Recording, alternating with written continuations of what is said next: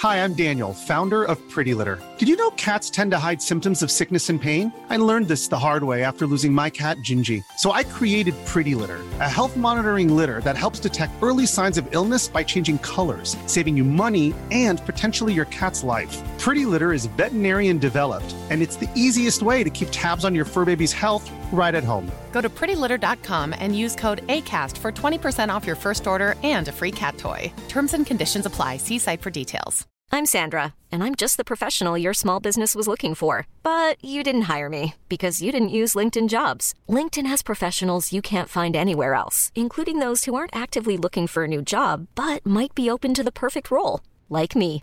In a given month, over 70% of LinkedIn users don't visit other leading job sites. So if you're not looking on LinkedIn, you'll miss out on great candidates like Sandra. Start hiring professionals like a professional. Post your free job on linkedin.com slash achieve today. Hey, Dave. Yeah, Randy. Since we founded Bombas, we've always said our socks, underwear, and T-shirts are super soft. Any new ideas? Maybe sublimely soft. Or disgustingly cozy. Wait, what? I got it. Bombas. Absurdly comfortable essentials for yourself and for those facing homelessness. Because one purchased equals one donated. Wow, did we just write an ad? Yes. Bombas. Big comfort for everyone. Go to bombas.com slash ACAST and use code ACAST for 20% off your first purchase.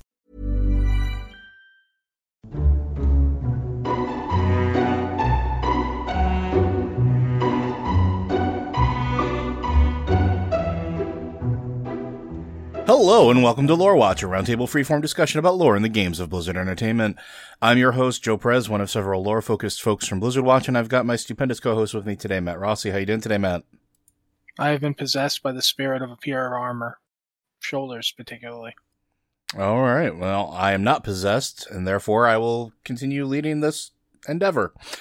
Uh, we are going to be answering more of your questions. We actually have quite a bit of them, including one that is uh, absolutely massive. So we have no clue how long that's going to take. But thank you very much for sending that in, uh, and I'll give a shout out to Matt Damon for that. Uh, not the Matt Damon, Matt Demon.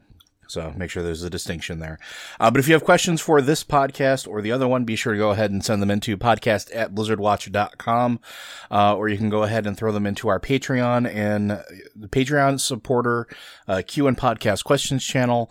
Uh, we do tend to look there. As a matter of fact, most of the other questions we have here in this week's, uh, selection all come from that particular channel. Uh, if you don't have Patreon, we understand things are tight. You can always send us that email, or we do have one for Q questions on our Discord, in which we do look for podcast questions after we look at the other places. Uh, so be sure to send those in. Um, we're going to start off with the ones from uh, Matt Damon today. Matt, just so you know, that was a, a wonderfully large selection. I'm not going to read the entirety of the email, and instead I'm going to skip directly to the questions, um, just because we'd be here all day, and well, as much as we appreciate it, we want to get to the meat of it. So the first question from Matt here, are we sure that Titans can even be corrupted? Azeroth herself has even been touched directly by old gods for untold amounts of time. Seeing as Y'Shaarj brought up blood when yanked out, and the other old gods weren't killed the same way because of the same reason, and we know even sleeping world souls seem resistant to the whispering of multiple old gods because Azeroth herself has been in contact with the speaker, and Magni seems okay for now. Sure, things may change in the future, but as for what is in game, I'm not seeing anything that shows Titans can be corrupted by the Void. Fel maybe because of Sargeras, but that's different. Well, if you only accept evidence specifically from World of Warcraft, then that is the case. However, if you go by Chronicle, the book that they put out that contains the history of their setting, yes, we know that Titans can be corrupted because Sargeras came upon a world that was in the process and destroyed it before it could finish. He certainly seemed to believe that they could be corrupted. Being a Titan, one suspects he might have more insight into it than say we do, but I will give you that we did not actually see a, vo- a Void Titan because waiting to actually get the Void Titan probably not a good move. And the fact that the Titans themselves seemed pretty concerned about all the old gods infesting Azeroth, and when they discovered they couldn't just kill them, deliberately imprisoned them, put them into like various forms of containment, implies that they saw some kind of concern. There's something about this process that is bad, and they don't want it to continue. but we've never. I mean, it's sort of like asking, how do we know that that this knife will kill you? You've never. I've never seen you die from a knife wound. Fair enough, but I'm not going to let you stab me to find out. That's kind of how this is. This the way this works. There's never been an actual Void Titan in in in the game. We've never actually seen a Void Titan. Uh, so as far as that goes, yeah, we've never seen one corrupted to be honest, we don't know that we've ever seen Sargeras corrupted by Fel. He's affected by Fel. He certainly but, doesn't look green when we pull him back off of Azeroth. Well, but that's not even the thing. Yes, he's he's been using Fel and he's got demonic servants and all that, but how has it changed his outlook? It hasn't. Sargeras' mindset, he he decided after he destroyed the world that was being corrupted by old gods, he decided that things had to be done a certain way. This had nothing to do with Fel. Like the Fel didn't make him make that decision. And everything he's done since has been the same. I mean, and look at when we see Aggramar. When Ag- when he, he gets his hands on Aggramar and they quote unquote break him, Aggramar doesn't become different physically. I mean, the the the avatar of Aggramar that we see and fight looks like Aggramar. So I don't think corruption is the issue here. Titans Titans can just have enormous power, even if nothing changes about the Titan. When the void entities get done with it, when when the old gods get done whispering in it, even if Azeroth isn't physically changed, she can make bad decisions. I mean, Sargeras certainly made bad decisions. So I don't know if it's I don't know if they're worried about it in in the sense of like you know oh now she's going to have tentacles. I think they're worried about it in the sense of now she will decide that the void is right yeah. and put all the power of a titan behind that. Yeah, and I think that's that's usually my sticking point when it comes to stuff like this is the term corruption can mean a lot of things contextually. And I'm going to argue that we've already seen some of that effect in game, in particular with Azeroth, while f- walking alongside of Magni. So Azeroth is not okay. Like straight up, we know that. And I'm not just talking about the bleeding wound from battle for Azeroth, the blood fissures coming up all over the planet. Yeah, those are physical traumas.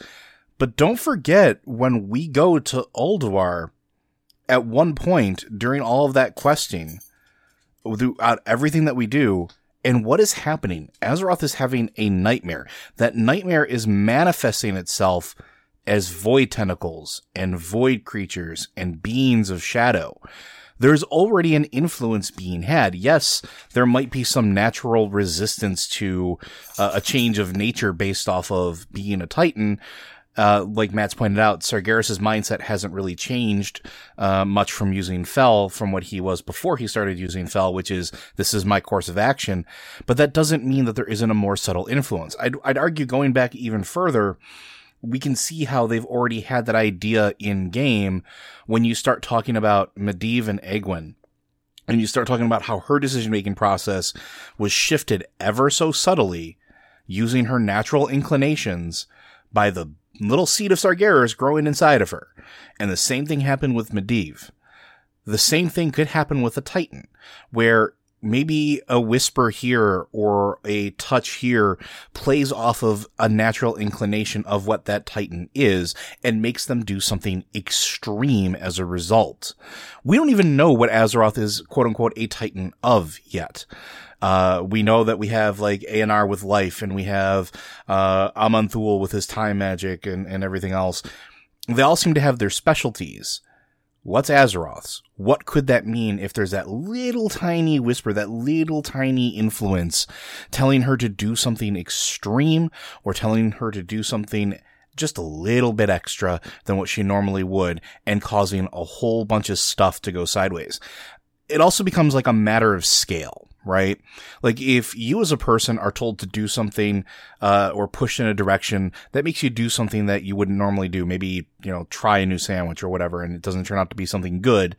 it's not really that big of a deal. That's that's sort of small scale. These are cosmic beings or entities of enormous power, of which you've pointed out here, that when they are influenced to do something possibly outside of their norm, or maybe to an extreme of their norm, that could have potentially catastrophic results. Let's go back to Sargeras on that. Sargeras, even if he's resistant to whatever's happened with him, even if he's being subtly pushed by the whispers of the Nathrezim or being pushed by the whispers of Kil'jaeden, uh, you know, and, and, you know, being pushed in a direction that he normally maybe would hesitate a little bit or not go as far or extreme, maybe that makes him go just that extra step further. Maybe that's why he stabbed Azeroth on his way out. Because maybe he wouldn't normally do that. Maybe he would still try to, to salvage the operation in some capacity or, or believe that somebody under his employ is going to continue his, his crusade to, to bring Azeroth to his side. No, he's, he shoves a giant sword into her. Maybe that isn't what he would normally do, considering he spent all this time trying to bring Azeroth to his side, to bring it into the fold, just like he did all the other Titans. One could argue that maybe it's not a, a corruption in the sense that like Azeroth is going to grow to be like an old god, but it's just what they can do. And we've seen N'Zoth have an insane amount of that influence already. We've seen the old gods be able to do that with things that aren't Titans who who's to say that these things buried into Azeroth's flesh, essentially, whispering in her dreams for all this time wouldn't have an impact. We don't know. And, and that's part of what I take umbrage with when people like focus on corruption as like a physical manifestation. Corruption just means deviation from a chosen path or deviation from essentially what you are programmed to do. When a program becomes corrupted, it's because it's no longer doing what you want it to do. That's kind of the same thing that I look at here. And we may never to, know. To jump back in here for a second, go for it. Uh, one of the things that happens when we confront Algalon, who is a servant of the Titans, and he says, "Perhaps it is your imperfections, that which grants you free will." That implies that Titan creations, at least, don't have free will. Yeah. And here's the thing about the Titans they are exceptionally orderly beings. Now, think about Sargeras. Sargeras found the most chaotic force in the universe, demons, the fel energy that they use, and, and then themselves. And he hammered it into an orderly instrument where it has a chain of command. It has rigid, you know, superior superiority. You do what you're told. If you don't do what you're told, you pay for it. He made that thing orderly. Mm-hmm. He imposed order over chaos. Mm-hmm. The re- the removal of him and his lieutenants has allowed the Legion to become chaotic again. That's why they're not currently a threat. But think about the fact that Sargeras didn't become disorderly. He was still rigidly orderly. He was just applying it in a way that would seem anathematic to other Titans. That means, in some fashion, you might argue that Sargeras had no choice mm-hmm. when given the worldview he was given, and we know where he got it from. He got it from his first encounter with the Nathrezim. Mm-hmm. Given that order, he had no choice but to do what he did. He's extremely predictable. They're all extremely predictable. That's one of the things the Nathrezim even say when you read that the the the un, un, you know the uninvited guest, the unseen guest. Uh, I want I can't remember the the, the journal. The the, the, the yeah yeah. They they talk they point out that the Titans are exceptionally orderly and easy to manipulate. You can predict what they will do as long you know you give them a certain piece of information. You can predict what they'll do with it. That's why they're very very vulnerable to the old gods. That's why they're vulnerable to the fel they can't predict what the Fel will do, and they have no idea what the old gods are up to. When when presented with the old gods, they they built a, f- a facility to attempt to study them. Yeah, that's the whole point of Mother. They, yeah, they couldn't understand them.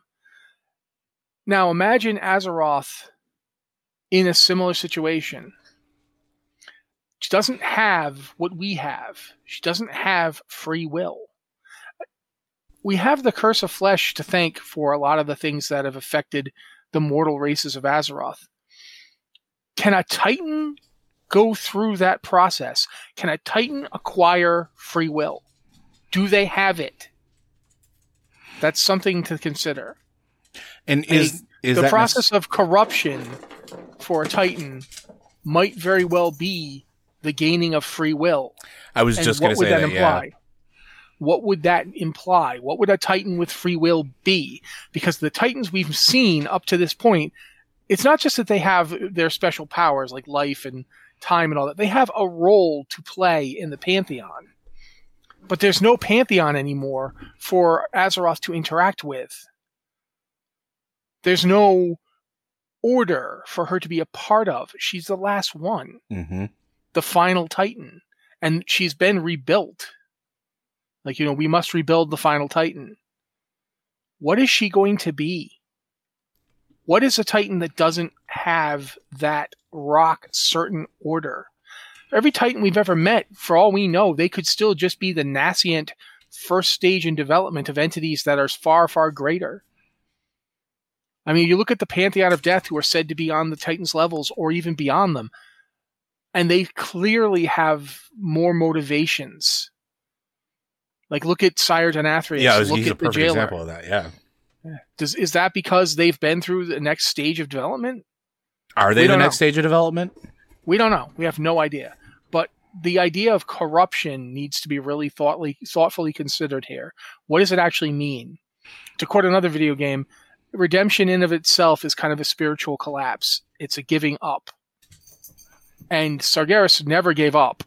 There's no redemption for Sargeras because he still believes he's right. hmm And given the information he has, he is right. The the old gods cannot be stopped and they will corrupt the universe as far as we can tell. There's there's nothing yet that's proved effective. We don't even know if blowing up Yogg Saron with a reorigination device did anything to him. It could have done nothing at all. Yeah, or it could have actually been exactly what he wanted. We don't know. But that's the thing to consider in all of this. We don't do we know for sure that that Titans can be corrupted? No, we do not know that. We do not know that they can't be either. And considering what they can do, it's probably not a good idea to find out. So that's pretty much my the end of my answer on this one. And I would agree. And I, I think it all boils down to the same thing. Adjust how you think about the term corruption. And I think it frames everything ever so, ever, ever so differently. The second question from Matt here.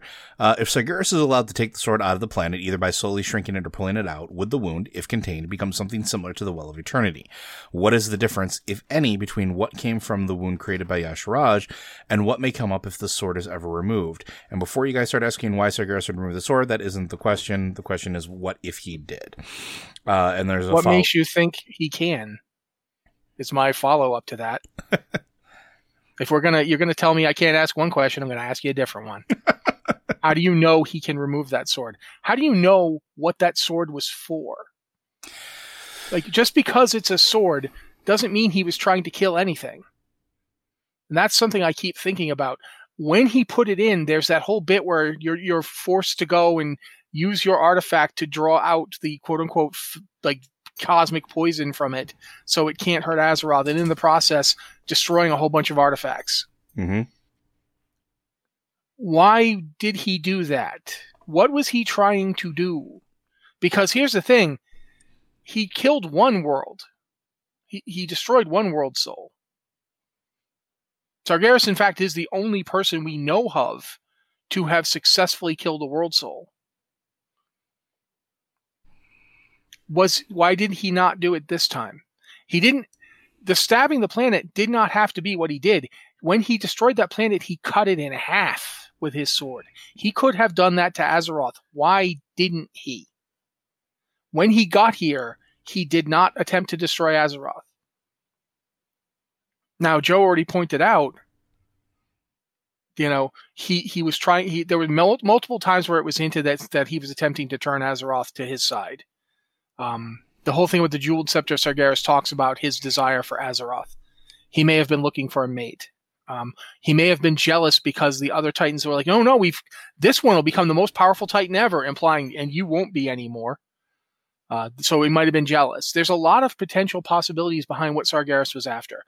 In terms of if if we even accept he could remove the sword, why do we know it's he's going to remove it? For all we know, Azeroth is going to remove it. Mm-hmm. He may have been attempting to give Azeroth his sword because she's going to need it. And if you think about it from that perspective too, Azeroth is in a lot of ways a combination of all of the Titans. So we don't know what form Titanic like shaping of a world really, really takes anywhere else because we haven't really been privy to it. But at least on Azeroth, there, I think there's an argument to be made that with the dragon flights in particular and how they were empowered, with how Azeroth has been shaped, it's with the influence of pretty much all of the Titans. And in, in some aspects, it's almost as if each of the Titans has given her an aspect of themselves. Whether it was Aman'Thul and keeping the time ways clear specifically for Azeroth, because we don't hear about that happening anywhere else with the Bronze Dragon flight. You have one that has the Emerald, basically governorship over nature and the Emerald Dream, uh, and making sure that things stay pure. You have one that's a guardian of life. You have one that's a guardian of the deep ways and, and the earth, uh, whether or not, you know, they're still around what they did before that. That's all debatable. And you have one that takes care of all the ley lines and power and magical energy. These are curators. These are aspects of the Titans essentially given form to help shape the planet.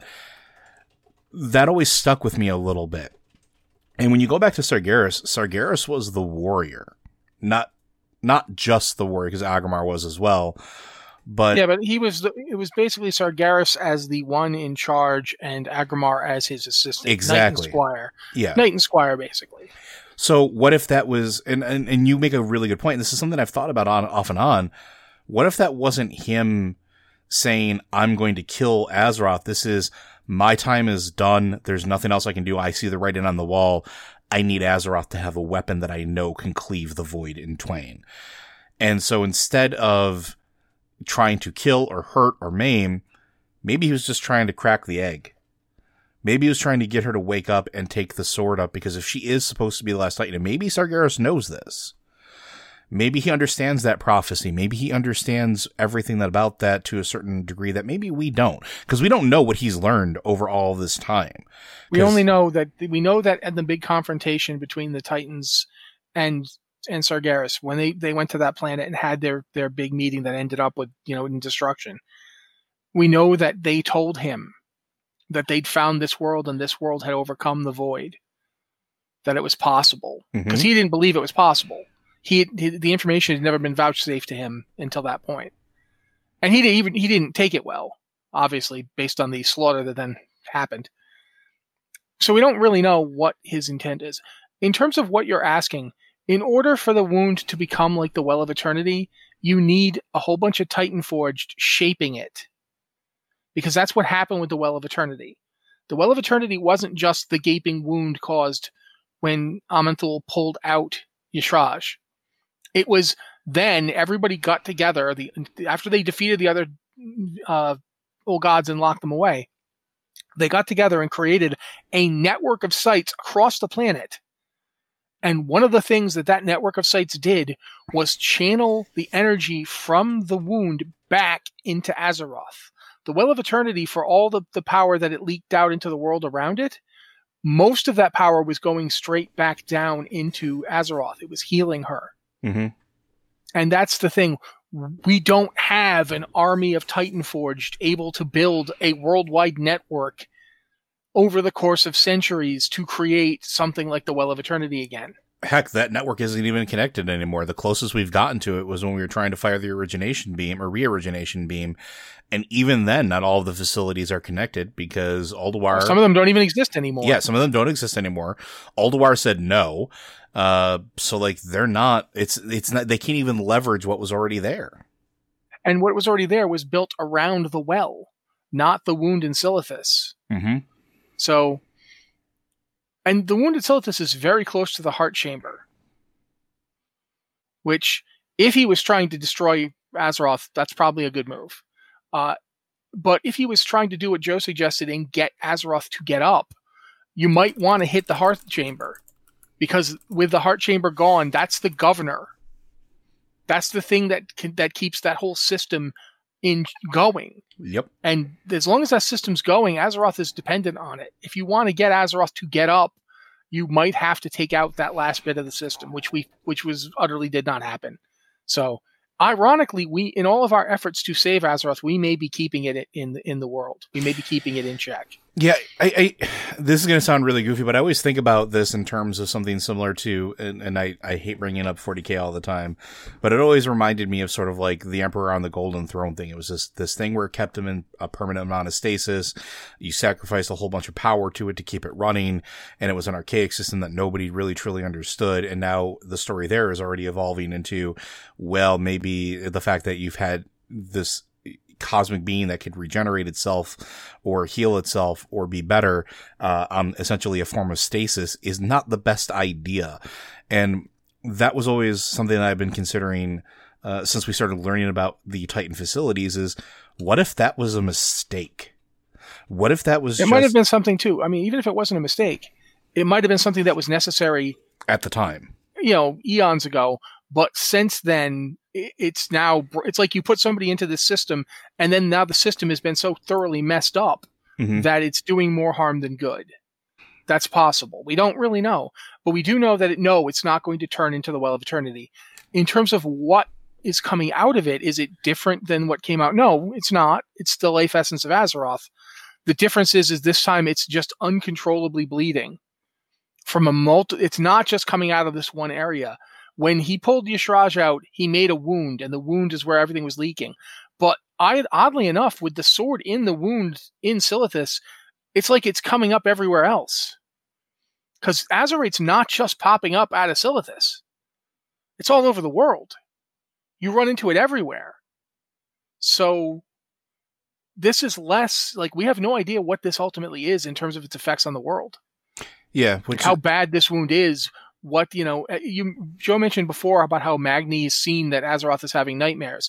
Azeroth had nightmares about exactly what happened to it. Mhm. That's the other thing to consider. Unlike us, Azeroth's nightmares are are not just fears that things might happen. Azeroth is a cosmic entity. It gets sense of what's going to happen. That's something to keep in mind. So, I no, it wouldn't be like the Well of Eternity, but it is. It is. if In many ways, it might be worse, and it might be this that forces the world awake ultimately. Like at one point, people have like uh, back when he still worked there, Dave Kosak made a comment about how he Azeroth might never wake up, and since then, you know, obviously he's left Blizzard, and they didn't make that canon. We have no idea what's going to happen. If Sargeras was to pull the blade out, we don't know what the result would be. We don't know what the result would be if Azeroth pulled the blade out. Yeah, I mean, and, and that I think that's kind of the the that's the takeaway. And one of the other things that I've been thinking about it too is I, just going back to like what we were talking about before. We don't know what the purpose of him stabbing it in the first place was, and because we don't understand that, it is very hard to speculate what would happen if the sword is pulled out. Because again, it's not killing the planet because fairly confident he could have done that. He had plenty of opportunity to do that. And that's the other thing too. Like he was wrapped around Azeroth for a while while we were dealing with other things. He had a perfect opportunity to manifest and just cleave the planet and he didn't. So why? What was he trying to do before that? Was he trying to wake her up? Was he trying to figure out what his family did? Because don't forget, while he understands the Titan facilities, uh, like that they are Titan facilities, he wasn't there when they were built. He wasn't there inspecting them. He doesn't understand was necessarily how the they all work. You remember the Titans that that built all that stuff were the ones like Aman'Thul, um, Eonar, Norgannon's a big guy. Norgannon's really involved in this. Norgannon's the one who builds things. Uh, those are the ones who did, you know, it was them and their servants that did the work. I mean, their servants did most of the work. They they were just in charge of it. It's it, this is like Sargeras isn't a doctor. Imagine if you're like a soldier and you come into a room where you, where doctors in your unit have been working on a guy. You know that they've been working on the guy, but that doesn't mean you know what they did. That wasn't his specialty. That wasn't what he did. So yeah, he might come there and be like, okay, I got to wake this dude up to interrogate him. And it, there's nobody there to explain to him, no, you can't do that. You know, there's no one there to tell him even how to wake that person up. So yeah, there's a lot to this. There's a, a lot of potentials. I don't think, but I, I think to answer your question, since you, you did ask a question and I want to answer it, we don't know, but it wouldn't be a well of eternity. Yeah, and I would agree with that. And I think we can move on to the third and final question from Matt here. Um, I remember reading a while back, and I don't remember the source, and I'm sorry. The Titans, while they were imprisoning old gods, thought C'Thun was dead. While this may answer why the chamber in its raid doesn't look like a Titan facility, doesn't this also mean that if C'Thun isn't dead, according to Cho'Gall talking about his master in the present tense, isn't C'Thun free? If my memory was right about the Titans thinking it was dead, why would they imprison a dead body? And if that bit of history has been changed due to the story updating or whatever, why hasn't there been a bit of lore added in game to explain why this chamber doesn't look like a prison like Yogg's does? Oh, but this one's easy. Uh, no, they didn't. They absolutely didn't think he was dead. They knew that these things couldn't die normally. They're called necrophotic at one point, death lights. Mm-hmm. They they were like they didn't understand it but they, like you know we tore this one apart and it's it's it's its destroyed body is still doing things. So they knew once they killed Y'Shaarj, they knew none of these things can die normally. We we we don't understand this. So they locked him up because even if he looked dead at that point they're like nope not taking any chances. Um so no to first part you, you, i don't know where you got that from. That's not part of the lore. I, I, uh, in in vanilla there was stuff about yeah the, a, i think that's Titan, it in vanilla there was stuff and this wasn't from the Titans. This was from people who lived after the Titans, mm-hmm.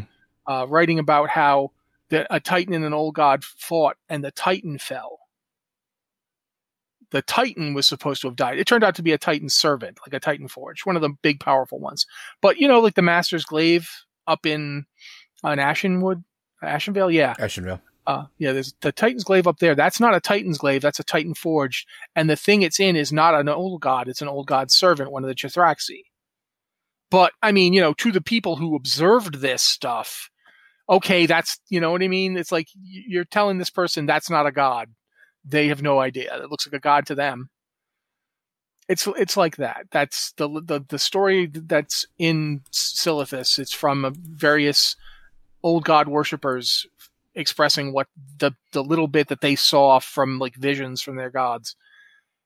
In terms of why it doesn't look right, it's because when C'Thun took over, he began shaping Ahn'Qiraj to his yeah, let's, liking. Well, real quick, just to back up before you go into that, Ahn'Qiraj was a Titan forged facility that was created during the Ordering of Azeroth and was under the purvey of Highkeeper Ra.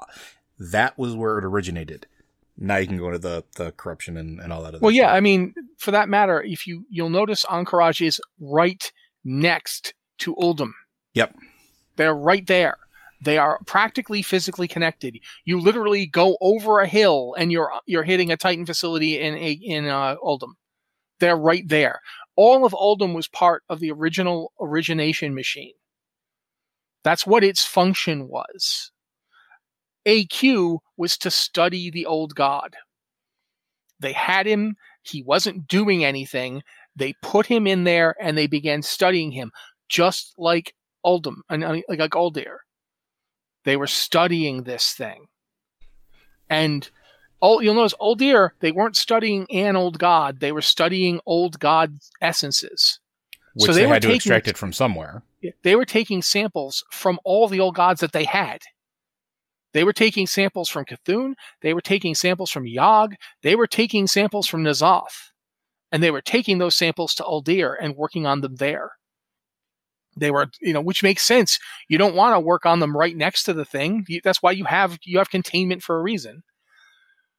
As a result, they created uh, what's his name? Oh, G'huun there, the blood god. Literally like a god disease, like it, not just a god of disease, literally a disease that is a god that's what G'huun is. They it's not good and yikes, that was not good of them to do. Don't do that, guys. But anyway, while that was going on, when C'Thun managed to exert itself and and take over the facility because the Silithid dug into it and became the you know that's where the uh you remember that the the Qiraji are descended from the Aqir. Mhm. And the Aqir and the N'raqi are literally exuded from old god bodies. Like the old gods just give off these things. They just all the tentacle faced, faceless ones, the C'Thraxxi, all that stuff. The old gods exude them. They're like pieces of the old god. And so the Silithid, the actual Silithid, aren't just na- they're natural life forms. But the Aqir are not. And the Aqir corrupted the Silithid. When the Silithid came into what is now Ahn'Qiraj. And you know that, that whole deal, that whole process. That's what led to the various the, the entire reason there's not a big troll empire squatting on Azeroth right now is because they got into a dust up with the Aqir. And in the process, splintered the uh, the original troll empire into like multiple warring tribes because of the, the sheer violence of the fight against the Aqir. But in the process, they managed to save Azeroth from being destroyed. And keep that in mind. We all owe the trolls for there even being an Azeroth to to fight over. And they say as much. Like when you go through, like uh, in Mists of Pandaria, and you go to the the temple. Um, why can't I think of it now? One What the name of the the raid? The with Lei Shen, Throne of the Thunder, or Throne of Thunder. Throne of Thunder, okay. When you do like the console fight, like when you're fighting the individual pieces, like they talk about that. They talk about like their war against the bugs. They talk about that Azeroth owes them and why they they want to claim it. Like that's why they're doing this whole thing. They're like, we should have had this in the first place. We we're the reason this planet's in one piece. We're the reason that you all can still breathe. Like this is our world. And megalomania aside, they're not wrong. Yeah, I Um, mean it's it's the reason that they're not still ruling an empire. It's the reason that when when the the elves came up, the night elves could so easily push them aside because they expended so much of their power and resources on these on this war, and then in the process, so many troll tribes broke away and started their own empires and their own states that they weren't unified anymore, and there was no way for them to unify against the upstarts. Then the upstarts also were using arcane power, which the trolls had never seen before. Trolls, remember, troll magic was very much about you know de- making deals with spirits, the Loa and so forth. They were not prepared for raw arcane might. They didn't know what to do with it. Um, they've since figured it out, but at the time they did not have the the ability to compete. Yeah, but going back to the the original root of the question, though, like, yeah, it, it Ahn'Qiraj was originally a Titan facility used for the study of, like, in this case, C'Thun. They kept them separated. They kept them apart from each other because putting them together would be a really dumb idea. Um, and it could have also been the impact point of where, uh, C'Thun originally landed. Cause that was the other thing that we, that the old gods were, they weren't exactly mobile. I think N'Zoth is the most mobile out of all of them that we've known, besides G'huun, which you know he never really impact landed. Um, but Y'Shaarj, that he was burrowing into the planet to the point of where he made impact with the planet when he was flung into this universe and burrowing down. We can assume that C'Thun is doing the same because even when we fight C'Thun, we go into C'Thun's body, which is under that land. It's underground. It's it's in that chamber below. Um, so we don't know when that Titan. I think well we might know now when Highkeeper Ra decided like when all that stuff went down and it was no longer there to, to oversee it. C'Thun begins corrupting, begins. Exp- uh, No, make- it's it's literally the trolls' fault.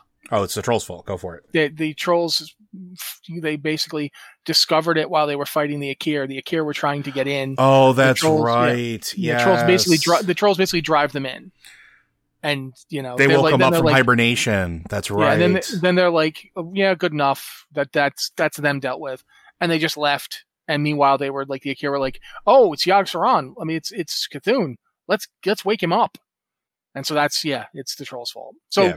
while they did save the world, they did also do that. That's also them. Sorry, guys. and then so which means that they are inadvertently the cause of the War of the Shifting Sands. Yes. Which again, that was another form of containment as well, too, right? So C'Thun at that point was, uh, you know, awake-ish. Uh, you have the Qiraji who are also awake, who now begin if trying to notice- rampage out from their base of operations, which is now a- Ahn'Qiraj. Yeah, and you'll also notice that a lot of the stuff that you fight when you go into AQ is Titan constructed. It just happens to be molded over with Like, bioorganic like- stuff. Well, well, not all of it. Like look at Mott. Yeah. they they have the obsidian destroyers. The obsidian destroyers are basically just Tol'vir. from Yep. from Ulduar from Ulduar. Well, yeah, which we know now, yeah. Not Ulduar. Um. Uldum. They're from Yeah. Uldum. Uh, there's two kinds of obsidian destroyers. There's the ones up in Northrend, who were the rem- the remnants of Titan of Tol'vir that were living in Northrend, who got destroyed or enslaved by the the uh, Nerubians. Uh, another group created by the old gods, ultimately, since the Nerubians are descended from the Aqir as well. Uh, oh, and then there's the ones that were in Uldum, and they had some of those inside Ahn'Qiraj. And then there's the big ones, like the, the biggest Anubisath, which, if you look at the Anubisath from AQ, they're practically identical to at least one of the bosses in Halls of Origination. Mm-hmm. And um, that's so those guys were also Titan constructs that were enslaved as well. That's there. That's your evidence. You know, th- there's no big chains like the ones you see in Ulduar, and there's no gigantic like you know mechanism like the one you see in the prison at the you know when you go to the Ashar's Trumpet Palace, because C'Thun's been out for a while. When you go to Ahn'Qiraj, C'Thun has had control of that place for millennia. They would you keep your chains around? Why would he want the locks that they once used to lock him up still in his, you know, that's his, he doesn't move, as Joe pointed out.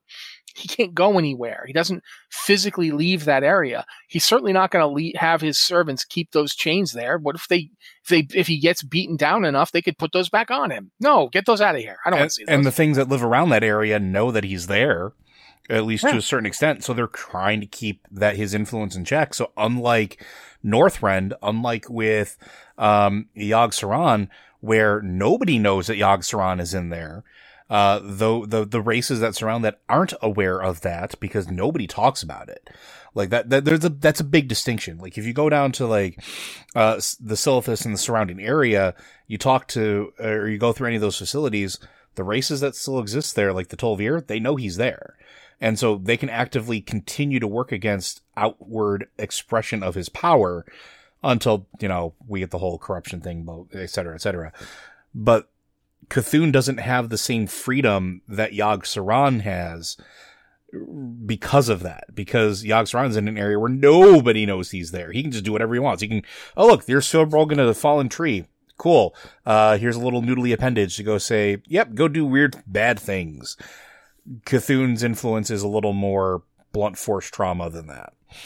So, it's it's it is a fascinating thing, but you always have to keep in mind that Ahn'Qiraj started as one of the Titan facilities. Also to be to step outside of side of our lore conversation for a second the reason it doesn't look the same way is because aq came out in 2007 Also true. no 2006 sorry. Maybe even 2005 yeah it was 2005 my god. So it came out a lot earlier than say you know Ulduar. I mean, look And look at all. they hadn't really worked they hadn't worked it all out yet. Like the ver- the first time we saw Uldum there was just one doorway in and we couldn't get through it. And that was it. That was all the Uldum we had. Hmm and we had no idea what was going on in there. And because and i don't know how far in advance blizzard had this stuff developed but i am relatively certain that in 2004 when when they were you know getting ready to release world of warcraft they did not know the, the stuff they were going to be doing later that's just the way that you know group shared universe type stuff works think of this as the, the the World of Warcraft is essentially the Warcraft cinematic universe in terms of its lore. Stuff keeps getting added, stuff keeps getting folded in. When they did AQ, they did not really hadn't thought about exactly how the old gods got to these places. That's something they came up with later. So that's why it doesn't look the same. So uh, hopefully that answers your questions uh, on those three. Thank you again for uh, providing us with those. Uh, yeah, it's it's fun to think about some of that stuff which we haven't really brought up in a while, especially like the C'Thun things, because I didn't really remember how similar the architecture was in Ahn'Qiraj after the old god influence to uh, the stuff with the uh, Black Empire nightmare that uh, N'Zoth was forming. And it was cool to kind of go back and actually look and compare those two because there is definitely uh, some shared architecture there. Uh, but moving on, our next question comes from our good friend Verdigree. Question for Lore Watch. Have you heard of Turtles All the Way Down? uh, in Korthia, and this has some mild spoilers to it, so if you're avoiding Korthia spoilers, sorry. Uh, during the questing, we meet an attendant archivist and her apprentice. She has us visit graves of archivists to communicate with their spirits in order to do a ritual. The ghosts show up to help in order to complete the ritual to imprint a dowsing rod thing with every artifact in her memory. The archivist sacrifices her life and becomes a ghost. She then promotes her assist, her apprentice to archivist. Bolvar said he saw worlds within worlds. Perhaps dying as a soul takes you to another Shadowland, and it's Shadowlands all the way down. Maldraxxus doesn't just bring back liches, the House of Rituals be- beings bring their non-lich servants all the time. The lich sworn, and even we do it on a weekly quest, raising skeletons who are either eager to fight again or furious, furious at us. Perhaps the Maw is actually the only place this doesn't happen. After all, it's the only place Stygia and Soul Ash are found. That's, uh, an interesting point. I think. So I think we talked about this a little bit before where yeah, the only place we see Soul Ash and Stygia is in the Maw, and it's unclear if that is a byproduct of souls dying uh, after they've been given their other life, or if it's an expenditure of that soul being burned out and used as power, uh, albeit like from the jailer or aspects like that. So that is definitely a possibility and is definitely something we should consider and continue uh, to look at as what is Soul Ash and what is Stygia. Yeah, I mean, there's that. We, we know very little about quote unquote souls in WoW. We know that there are soul engines that the the Legion has that apparently destroy souls and use that to create fel. That Fel is something that can be created by the ultimate annihilation of a soul. We don't know how that works. We don't know if that's the same as what's going on, if if that's just one version of what the jailer is doing in the maw. We don't know if dying is a true. A couple of times they say true death. Um, that's said in various parts of Shadowlands. It's like mm-hmm. if I have to die my true death. So there's some sense of you know if you die in a Shadowland, you don't come back. That's that's one of the things that seems to be part and parcel of what's going on, which does make, does beg the question: what is going on in Maldraxxus? But it's not just Maldraxxus; yeah. it's everywhere. Yeah, but it, it, Maldraxxus is where they're going around doing a lot of lich making and resurrecting, and and it is interesting to think about like uh, if you die in Maldraxxus and then they raise you, it's like being an undead death knight. Like you know, are you double juiced in dead? I mean, like what what's happening here? And so that is something to consider. We don't I don't have an answer for you. It is certainly something, it would be kind of interesting to find out that yes, if you die in some Shadowlands, you can end up in other Shadowlands. Um, but that would kind of like, does that mean the jailer sorts your dead self? It's like you die, the jailer sorts you, puts you in in Revendreth. You die again, the jailer's like, what? Oh, we guess you don't don't work in Revendreth. Here's this other Shadowland. You you know, does that happen? I I don't know. I, I do not know how this works. I've always been coming back to the idea of the machinery of death when I start thinking about this, because we it's a it's something that was thrown around a lot. Uh, it's something that was talked about a lot, and we haven't really done a whole lot with the aspects of that so far this expansion. And yes, we're, we aren't even at the first content patch yet, folks. There's going to be more to come. I am confident. Uh, and we we know the only thing we know is that when the process was broken, when the quote unquote machinery of death was broken, it seems to be when the arbiter was knocked out of their position uh, and can no longer function in in a way of telling souls where to go. Um, what is the machinery of death? Why is that such an important thing? Is it what we are experiencing right now? Was it constructed deliberately? Before the Shadowlands existed, before Oribos existed, before everything was happening where people were getting basically sorted out like a sorting hat, what was there? Because there was something before that. At least that we can eh, have some semblance of certainty because like the ordering of the universe, this seems to be another aspect of the universe that probably got caught up in the ordering. And I always come back to it like maybe that's why. Maybe there is no final, like final, final death unless your soul is completely used up and burned and repurposed. And the final death to denizens of the Shadowlands isn't necessarily going to another Shadowlands, uh, or to another realm of death based off of whatever they did while they were alive in their particular realm of the Shadowlands. Maybe instead it's they lose the identity of self and that itself becomes a true death to them because all the creatures, all the entities we interact with have distinct personalities. Even the attendants have roles and their personalities play into that role or the role plays under the personality, whichever way you want to look at it. What if to somebody in the Shadowlands, your final death, your true death is no longer being that person? Now, going back to the Korthia stuff, that is a really interesting point because we see that everywhere every every single one of the Shadowlands has an aspect of this. Not all of them are on the nose like Maldraxxus is. And Maldraxxus, even if you don't choose it as your covenant, it's the fir- one of the first things you do is you go to the boneyard essentially of failed bodies and you say, get up, get a sword. Here's some anima. You're back. Uh, you're off the bench. Time to go, you know, take some swings. And they get up and they do it. But what was happening to them before that? Were they just inert? Were they just dead, quote unquote? Or was their power being reserved for something else?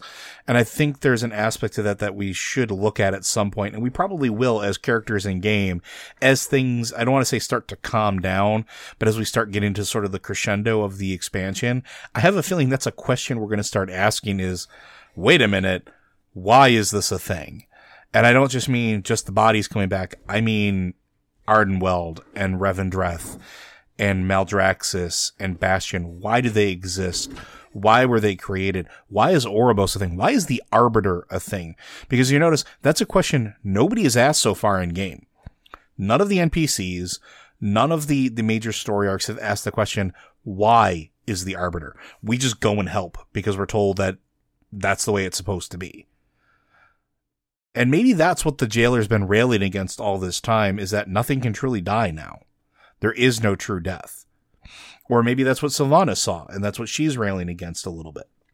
But Korthia seems to put a little more emphasis on that because even though the archivist sacrifices her life, she doesn't really sacrifice her life. She just becomes a part of a different whole by lending her power and knowledge to something else, but still exists as a ghost. And with the archivists that came before, those ghosts still know who they are. They just don't have the full aspect of their power.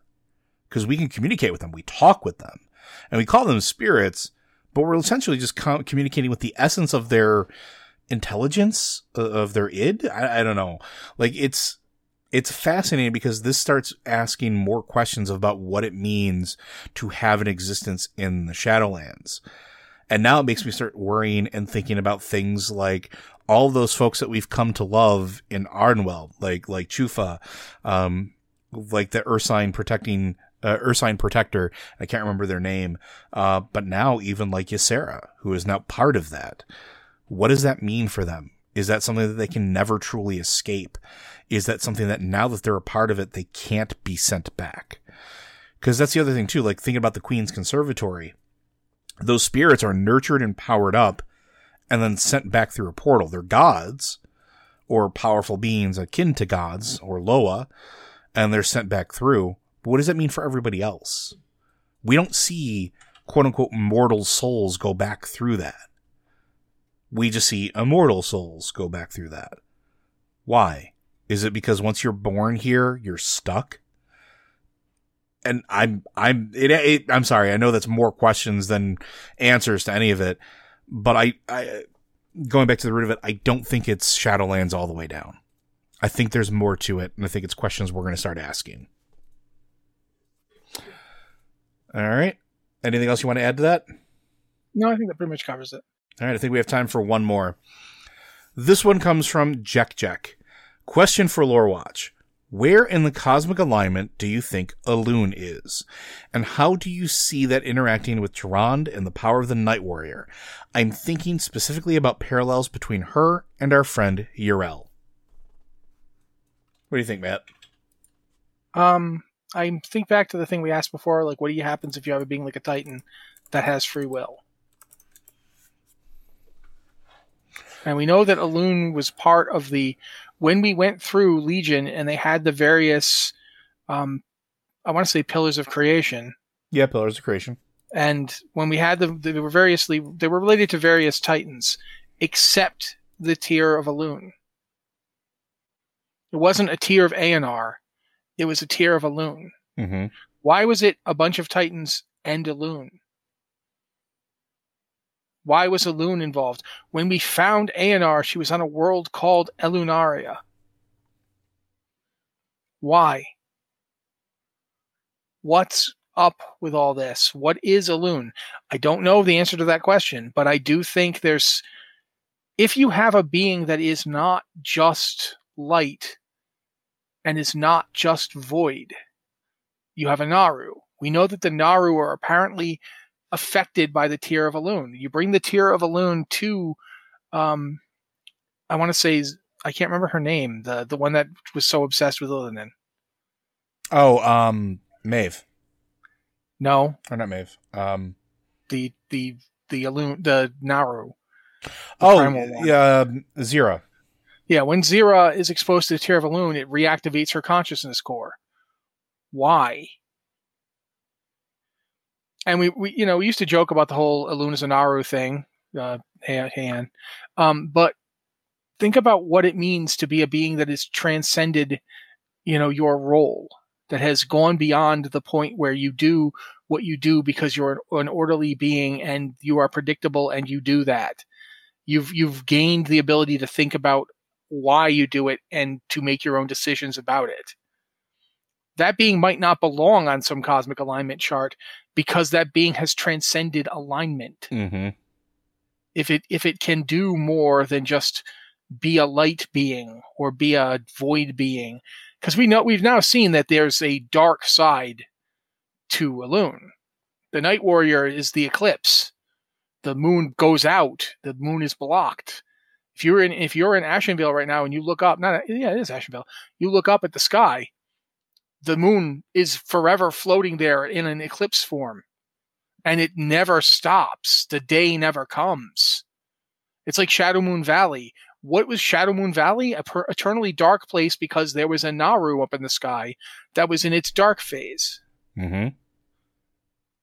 There's, I don't think that Elune is a Naaru, but I think that saying Elune is a Naaru isn't wrong exactly so much as I think it's like trying to understand a person by looking at their toe. The old thing about, you know, a bunch of blind people with an elephant, which I personally find incredibly offensive now that I'm blind. Thanks, guys.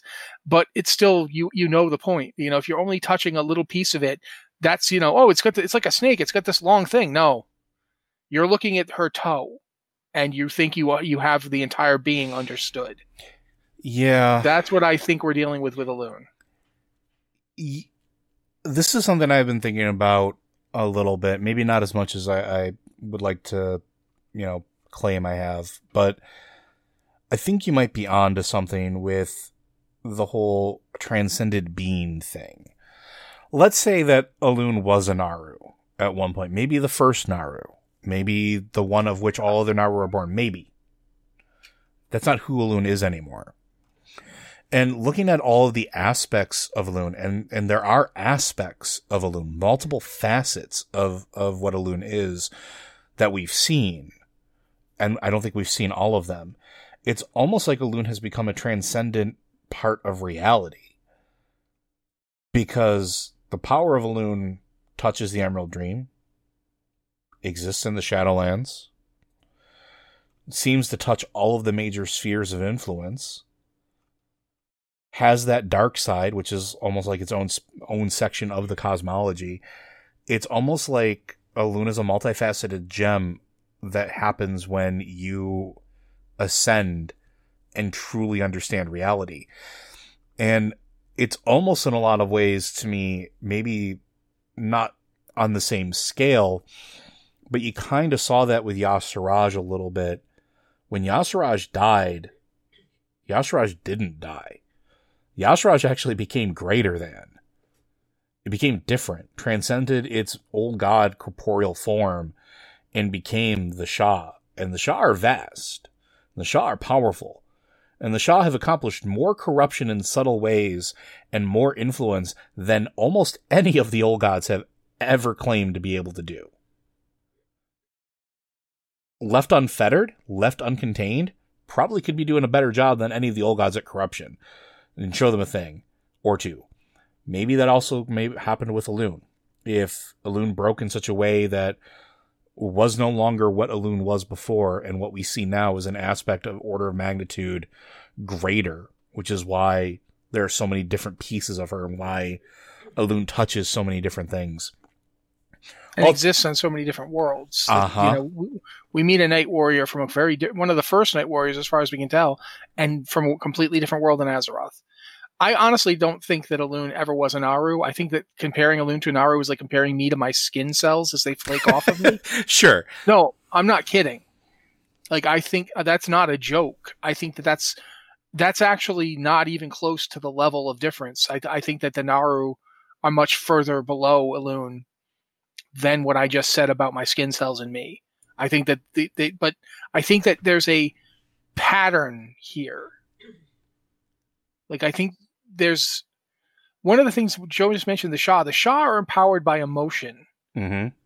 Like it, it doesn't matter what you do as long as you you know it's it's like the the one of the reasons that people of Pandaria have learned to folk to keep like control of themselves. They've learned to keep their emotions in check. You you can't control yourself from having emotions, but you can keep them from raging freely.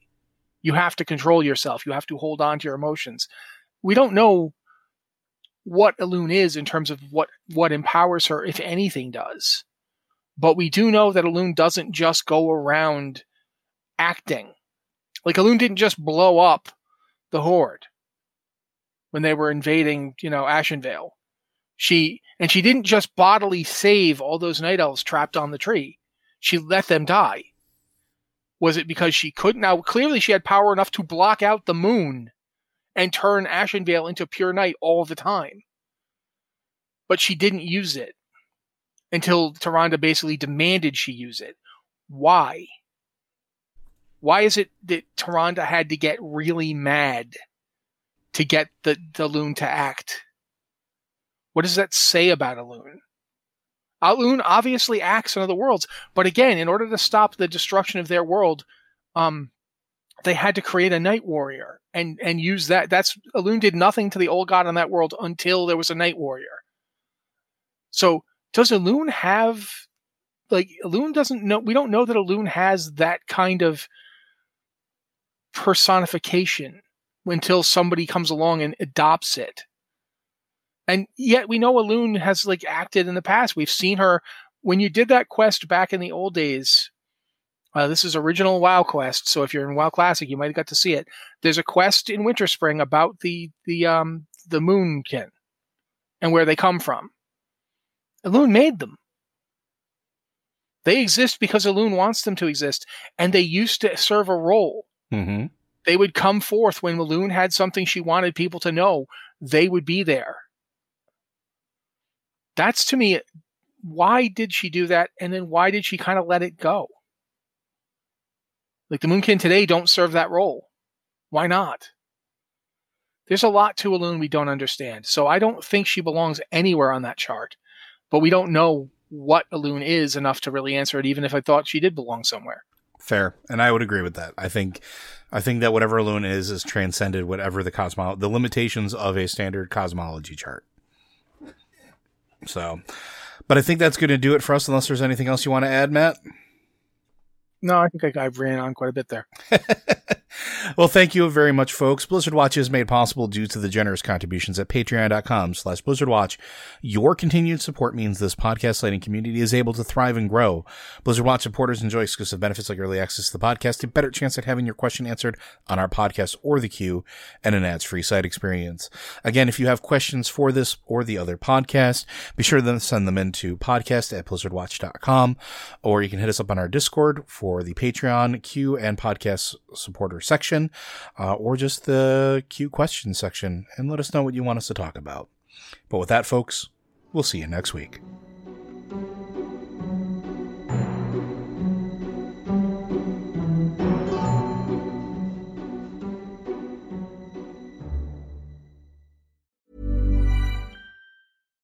Hi, I'm Daniel, founder of Pretty Litter. Cats and cat owners deserve better than any old fashioned litter. That's why I teamed up with scientists and veterinarians to create Pretty Litter. Its innovative crystal formula has superior odor control and weighs up to 80% less than clay litter. Pretty Litter even monitors health by changing colors to help detect early signs of potential illness. It's the world's smartest kitty litter. Go to prettylitter.com and use code ACAST for 20% off your first order and a free cat toy. Terms and conditions apply. See site for details.